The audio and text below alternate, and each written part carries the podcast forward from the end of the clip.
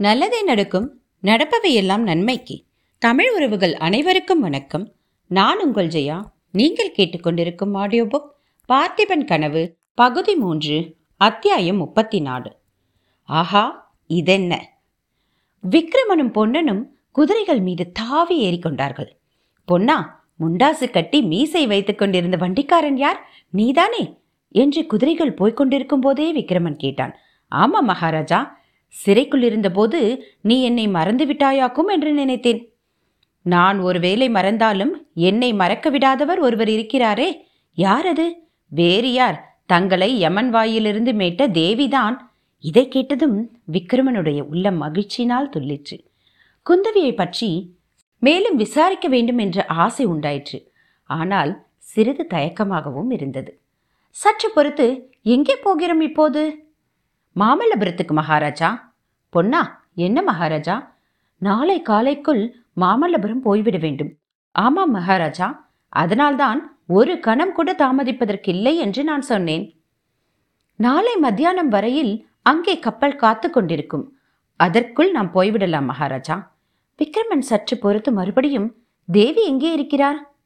பொன்னா அவரிடம் கடைசியாக ஒரு தடவை விடை பெற்று கொண்டு கிளம்பியிருந்தால் எவ்வளவோ சந்தோஷமாய் இருந்திருக்கும் என்றான். அது முடியாது மகாராஜா. முடியாது? தேவியிடம் விடை பெற்று கொண்டு கிளம்புவது. ஆமாம் முடியாதுதான். இனி உறையூருக்கு மறுபடியும் எப்படி போக முடியும்? தேவி உறையூரில் இல்லை மகாராஜா. தேவி உறையூரில் இல்லையா? பின் எங்கே? மாமல்லபுரத்தில். ஆ? என்றான் விக்ரமன் சில நாட்களாக சிறைப்பட்டிருந்த பிறகு விடுதலை அடைந்த உற்சாகம் குளிர்ந்த இரவு நேரத்தில் குதிரை மீது செல்லும் கிளர்ச்சி. இவற்றுடன் குந்தவி மாமல்லபுரத்தில் இருக்கிறாள் என்னும் செய்தியும் சேர்ந்து அவனுக்கு எங்கேயோ ஆகாயத்தில் பறப்பது போன்ற உணர்ச்சி உண்டாயிற்று. அப்படியானால் அவரிடம் விடைபெற முடியாது என்று சொன்னாயே? ஏன் பொன்னா? ஒரு கண நேரமாவது அவரை நான் அவசியம் பார்க்க வேண்டும். பார்த்து நன்றி செலுத்த வேண்டும். அதோடு என் தாயாரை கண்டுபிடிப்பதும் பாதுகாக்கும் பொறுப்பையும் அவரிடம் ஒப்படைக்க வேண்டும். அதுதான் முடியாது என்றேன். ஏன் அவ்வளவு உறுதியாக சொல்லுகிறாய்? தேவியின் உறுதி எனக்கும் தெரிந்திருப்பதனாலேயேதான். தங்களுக்கு விடை கொடுத்து அனுப்பும் உத்தேசம் அவருக்கு கிடையாது. தங்களோடு அவரும் புறப்பட சித்தமாய் இருக்கிறார் ஆஹா நிஜமாகவா இவ்வளவு முக்கியமான செய்தியை முன்னமே ஏன் எனக்கு சொல்லவில்லை? இப்போது கூட நான் சொல்லியிருக்க கூடாது. தாங்கள் கப்பல் ஏறிய பிறகு தங்களை அதிசயப்படுத்த வேண்டும் என்று தேவி உத்தேசித்திருந்தார். அவசரப்பட்டு சொல்லிவிட்டேன். விக்ரமன் சற்று நேரம் சிந்தனையில் ஆழ்ந்திருந்தான். திடீரென்று அதோ பாருங்கள் மகாராஜா என்று பொன்னன் கூறியதும் விக்ரமன் சிறிது திருக்கிட்டு பார்த்தான். சாலையில் ஒரு பக்கத்து மரத்தடியில் பத்து பன்னிரண்டு பேர் கும்பலாக நின்றார்கள். அவர்களில் ஒருவன் தீவர்த்தி வைத்துக் கொண்டிருந்தான்.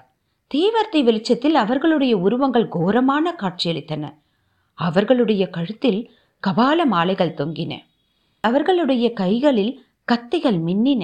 நெற்றியில் செஞ்சந் குங்குமமும் அப்பிக்கொண்டிருந்தார்கள் அவர்கள் நின்ற இடத்தை குதிரைகள் தாண்டிய போது ஒரு கணம் விக்ரமனுக்கு உடம்பு நடுங்கி அவர்களை கடந்து சிறிது தூரம் சென்றதும் அப்பா என்ன கோரம்? என்றான் விக்ரமன். மகாராஜா தங்களுக்காகத்தான் இங்கே இவர்கள் காத்திருக்கிறார்கள். இவர்களிடம் தங்களை ஒப்படைத்து விடும்படி மாரப்ப பூபதி கடைசியாக தம் ஆட்களுக்கு கட்டளையிட்டார். நான் இவர்களை முந்திக் கொண்டேன். தாங்கள் குதிரை மேல் இவ்விதம் தனியாக போவீர்கள் என்று இவர்கள் எதிர்பார்த்திருக்க மாட்டார்கள். இன்னும் ரொம்ப நேரம் காத்திருப்பார்கள். பிறகு கபால பைரவனிடம் போய் தாங்கள் வரவில்லை என்று தெரிவிப்பார்கள். இன்று கபால பைரவருக்கு மாரப்ப பூபதி மேல் பிரமாதமான கோபம் வரப்போகிறது என்றான் பொன்னன். பொன்னா சக்கரவர்த்தியின் சிரசாக்கினை கபாலிகர்கள் பலி இந்த இரண்டு வித ஆபத்துகளிலிருந்தும் அல்லவா நீ என்னை தப்புவித்திருக்கிறாய்? முன்னே காட்டாற்றில் போனவனை எடுத்து உயிர் கொடுத்து காப்பாற்றினாய். சோழ வம்சத்தின் குலதெய்வம் உண்மையில் நீதான். உனக்கு நான் என்ன கைமாறு செய்யப் போகிறேன்? நாளைய தினம் உன்னை விட்டு பிரிவேன் மறுபடியும் எப்போது காண்பேனோ என்னவோ. லட்சணம்தான் என்றான் பொன். என்ன சொல்கிறாய்? என்னை விட்டாவது தாங்கள் பெரியவாவது? ஏன் அப்படி சொல்கிறாய்? இன்னொரு தடவை தங்களை கப்பலில் அனுப்பிவிட்டு நான் இங்கே இருப்பேன் என்று நினைக்கிறீர்களா? இங்கே எனக்கென்ன வேலை? வள்ளி ஏற்கனவே குந்தவி தேவியுடன் மாமல்லபுரத்தில் இருக்கிறாள். நானும் அவளும் தாங்களுடன் வரப்போகிறோம். விக்ரமன் சற்று மௌனமாயிருந்துவிட்டு பொன்னா நீ சொல்வது எனக்கு எவ்வளவோ மகிழ்ச்சியாய் இருக்கிறது நீயும் வள்ளியும் என்னுடன் வந்தால் சோழ நாடே வருகிற மாதிரிதான். ஆனால் ஒரு விஷயம்தான் என் மனத்தை வருத்தி கொண்டிருக்கிறது. மகாராணியின் கதி என்ன? அவரை யார் தேடி கண்டுபிடிப்பார்கள்? அவருக்கு யார் உன்னை பற்றி சொல்வார்கள்? நான் தாய்நாட்டுக்கு வந்ததின் முக்கிய நோக்கம் மகாராணி அவரை பார்க்காமலேயே திரும்பி போக போகிறேன். அவருக்கு என்னை பற்றி செய்தி சொல்லவாவது யாரேனும் இருக்க வேண்டாமா? என்றான். பொன்னனுடைய மனத்திலும் அந்த விஷயம் உறுத்தி கொண்டிருந்தது. சிவனடியாரிடம் தான் சொன்னபடி ஒன்றுமே செய்யவில்லை. அவர் என்ன ஆனாரோ என்னவோ மகாராணியை ஒருவேளை கண்டுபிடித்திருப்பாரோ? பொன்னனுடைய மனதில் சமாதானம் இல்லாவிட்டாலும் வெளிப்படையாக மகாராணியை பற்றி தாங்கள் கவலைப்பட வேண்டாம் மகாராஜா. அவரை சிவனடியார் பாதுகாப்பார். சிவனடியாரால் ஆகாத காரியம் ஒன்றுமில்லை. மகா சக்தி வாய்ந்தவர் என்றான். ஆமாம் அவர் நம்மை மாமல்லபுரத்துக்கு அருகில் உள்ள சிற்ப வீட்டில் சந்திப்பதாக சொன்னார் அல்லவா? அது இப்போது முடியாத காரியம். சிவனடியாரை பார்க்க தங்கினோமானால் கப்பலை பிடிக்க முடியாது. உண்மைதான். ஆனால் அன்னையையும் சிவனடியாரையும் பார்க்காமல் போவதுதான் மனதிற்கு வேதனை அளிக்கிறது என்றான் விக்ரமன். அப்போது ஆஹா இதென்ன? என்று வியப்புடன் கூவினான் பொன்னன். இதற்குள் அவர்கள் காட்டாற்றை சமீபித்து அதன் இக்கரையிலுள்ள மகேந்திர மண்டபத்துக்கு அருகில் வந்துவிட்டார்கள்.